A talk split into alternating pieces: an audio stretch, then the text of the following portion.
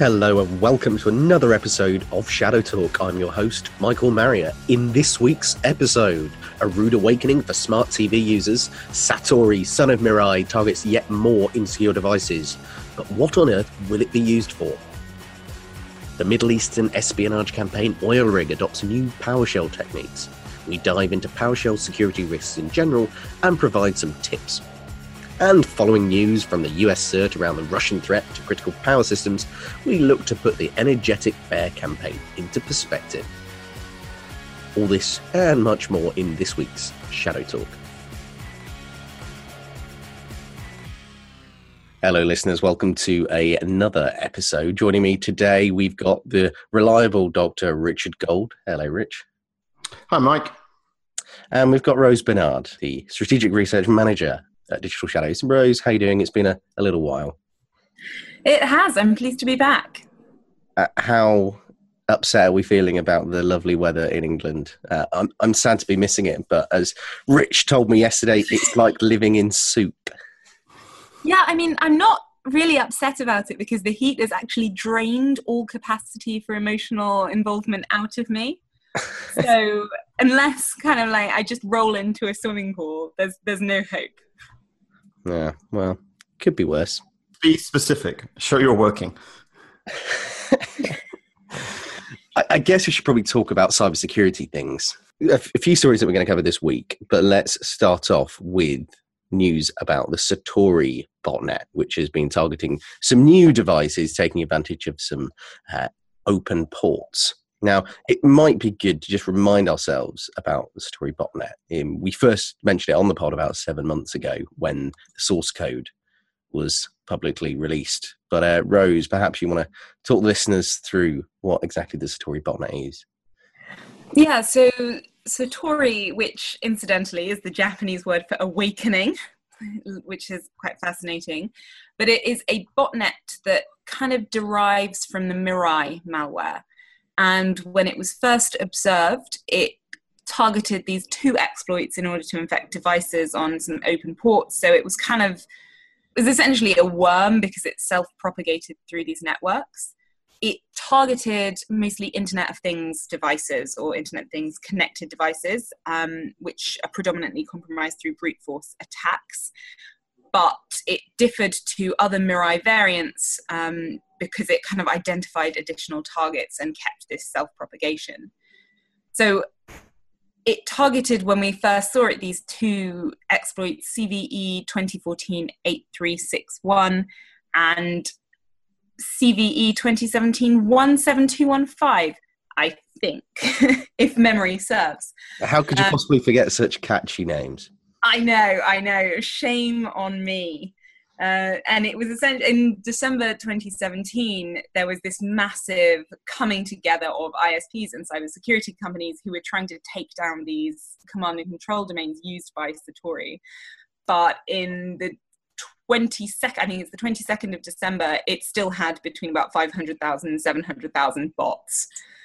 Um, in January, we saw it again, and there were three main variants. In July, in June, sorry, we had a attack potential attribution that kind of linked Satori to DDoS attacks. So this is the 15th of June 2018. Um, it was a very, very tentative link. We haven't had anything confirming it yet, but it could indicate that whoever is behind this botnet, whichever threat actors, are now kind of gearing up to this sort of malicious activity the update this this week has, has been it's targeting TCP port 5555 um, and specifically about just uh, Internet of Things like smart TVs and Android devices and things like that. So it's potentially got the whack added of, of all of these devices as well. Yeah, so there's a command line utility called the Android Debug Bridge, which is part of the Android module, which kind of communicates between Android devices and developers who run and debug apps. And security researchers identified a new campaign that was using this to target port 5555 on Internet of Things vulnerable devices. And what happened was they looked at the command and control server and found that this was linked to the Satori variant of the so the Satori botnet because it used the same CTF server and there were overlapping TTPs like the XOR method to encrypt strings. Um, and this kind of could well, it's likely to indicate that the Satori botnet is now branching out into connecting other devices using ADB as another way to expand its reach. Um, again, we've seen no malicious activity related to it. That doesn't mean it isn't capable of it, it just means it hasn't done it yet. It's lying in wait.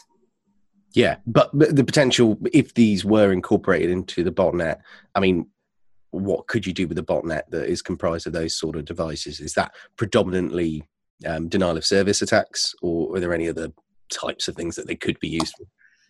So it's very similar things. So it is denial of service attacks. It's brute force cracking activity. You could use it to distribute malware. You could use it to distribute spam mail. Um, it's essentially about a botnet finding another way to expand its reach. I think just the interesting thing was just to be to mention that it's it's not an exploit, right? There's no sort of memory corruption or anything being used. It's just people have left something which allows you to upload code into a device exposed to the internet. So you know, don't do that. Um, pro tip. Okay. Um, well, we'll certainly keep an eye out on that and see whether any attacks materialise. Um, yeah, just just want to keep an eye on at the moment. I think one other thing in the news this week is the more news on the oil rig campaign. Um, oil rig espionage actor in the Middle East. Anything more on that actor, and then we'll we'll dive into the updates this week. So we actually had two campaigns focusing on Iran reported this week, which I quite like because Iran is often like it's it's kind of the third Hemsworth brother in nation state activity. You kind of you know it's there and it's kind of trying to do its own thing and it's kind of trying to reach the fame of its siblings, you know, say Russia and China, but it, it's getting there. It's in progress. And to have two reports in the same week is quite interesting. So the update we had on OilRig was that it had been seen again targeting the Middle East region, which is quite typical for it, but it used a PowerShell backdoor payload called Quad Agent, um, which is a new TTP for the group. Uh, it also used an open source tool to obscure code within Quad Agent. And it, they're kind of doing the very similar thing that they've always done. So they are consistently operating in the Middle East region. They consistently use relatively simple attack techniques, but they're now evolving this to attempt to avoid detection, which is quite an interesting developing awareness of their operating environment. Yeah, I think um, the PowerShell element is is is very significant. Um, probably one of our most popular blogs that we've done is risks around PowerShell. Mm-hmm. And I don't know whether Rich has any thoughts on this particular area. So PowerShell is pretty much the go-to attacker TTP these days for these groups which are interested in network intrusions. So it was something that was very popular amongst sort of commercial pen testers, red teams, for well, a good good few years now and has recently been part of more commodity threats. The advantage of PowerShell is that it's installed by default on Windows machines. So you have access to a large range of built in features that you can use for your attacks. And there are many sort of commercial and uh, non commercial off the shelf systems you can use PowerShell Empire, Cobalt Strike, which incorporate PowerShell. And we've seen many threat actors take advantage of them. Indeed, there's a threat group called Cobalt because they use Cobalt Strike, which is a legitimate red team tool. It's very powerful, as I mentioned, and with the older version of PowerShell, so version two, there's a lot you can do without really getting caught the logging is not so detailed as it is with uh, version 5. So version 5, which is available on Windows 10, really gives the, the network defenders a lot of valuable information about what PowerShell scripts are running, what it's trying to do, if downgrade attacks are trying to be performed. So that's something which is which is very useful. Unfortunately, many organizations haven't upgraded to the latest and greatest. So PowerShell 2 is still very much present in many organizations, and so attackers are really having a field day with all of the great features which PowerShell provides to offensive operations. Thanks, Rich. Yeah, and, and that piece of advice with version 5 is mentioned in our blog and uh, alongside a bunch of other advice from the security engineering team. So do check that out. Now, I want to spend probably the majority of the rest of the time uh, talking about the latest story, and that's news of more activity targeting energy companies, or do we want to call it Dragonfly APT or Energetic Bear? Does anybody care? Dragonfly or Crouching Yeti. Don't forget Yetis. Nobody puts the Yeti in the corner. so who, who, wants to talk us through exactly what's been going on and the the historic reporting around this and why exactly is cropping up now? I can start with a bit of uh, background on this one. So, StratActor has been interested in power companies for a while now, and it's interesting for a number of reasons. One of the things is, of course, the targeting. Why would you want to compromise a power company? What possible reason could you have for that?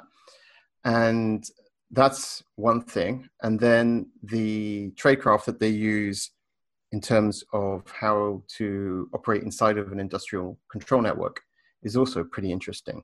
Now, they've also been quite creative in their usage of TTPs to gain initial access into organizations. A lot of it has been around supply chain, trusted relationships, these kind of things.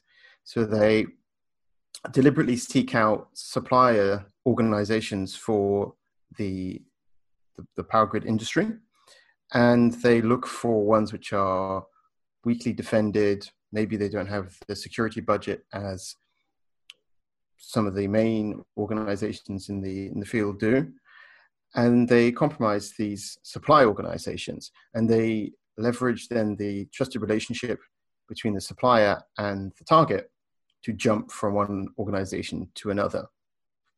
Now we see, saw this also even with the, the GRU indictment that we were talking about recently, when the attackers compromised one organization and used that access to bounce into another. So it's a pretty effective and powerful TTP. And not only is it effective, it's also very, very difficult to defend against.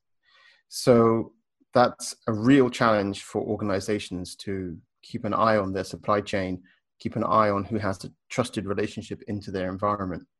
Now, the attackers were using, you know, the standard TTP, spear phishing, watering hole to gain that initial access.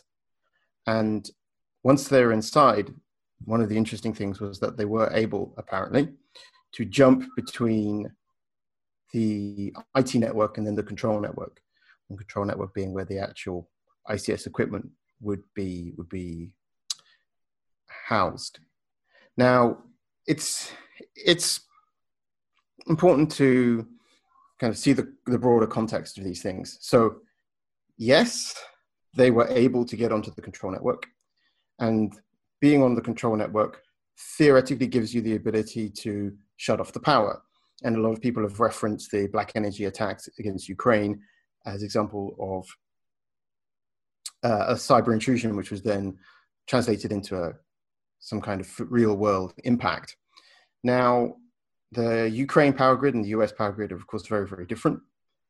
They, it's worth keeping in mind that there is an enormous amount of monitoring that goes on with these safety critical industries.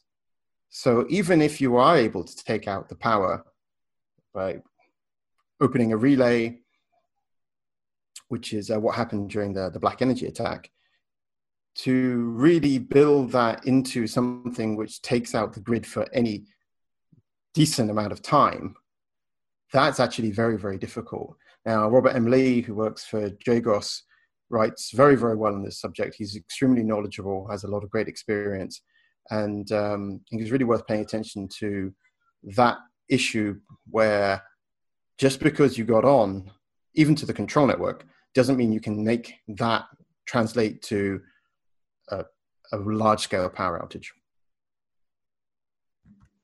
So perhaps no Armageddon that is imminent, but there must be a not reason. even not even cy- Cybergeddon. I think one thing to keep in mind is the reporting talks about the extensive amount of reconnaissance that the attackers did before intruding into these environments. As I mentioned, the Ukrainian power grid is very different to the American power grid, which is then, of course, different to Western European power grid and so on. So different protocols, different technologies, different structure, the works, different regulatory environment, everything. And clearly the attackers needed to learn about this environment. They had to really put a lot of time and effort into getting to know their target environment. So they, according to the reporting, were stealing confidential information which would detail the network structure, the network diagrams, the network architecture of these organizations, which equipment was being used. And then, of course, they could use this to do their own research for how to take advantage of these things, whether that's through some kind of feature abuse or stolen credentials or whatever. So, once again, like we saw in the GRU indictment, that the attackers are really putting the effort into learning about their target environment they're not just jumping in and hoping for the best. They're carefully preparing. And often it, it's tempting to rely on security through obscurity exclusively. That is, assuming that your environment is so arcane, is so baroque, and so obscure that attackers won't know what to do with it. But these attackers were really invested in their goal. They were really motivated, really committed. And they clearly spent a lot of time familiarizing themselves with all of the details about these, these power grid environments that they were breaking into. And there's a pattern that we also saw, as I mentioned, with the GRU indictment, and as we discussed a couple of weeks back, the uh, leaked Carbanak, not Carbanak source code. Those attackers also spending a lot of time getting to know the environments that they were operating in. So it's worth paying close attention to what information is available to attackers about what you're running and how can that be taken advantage of. All right. Thank you very much, Rich. And thank you to both of you uh, for joining this week's pod. And thank you at home for listening to check out that blog on PowerShell security, uh, do visit our website at digitalshadows.com.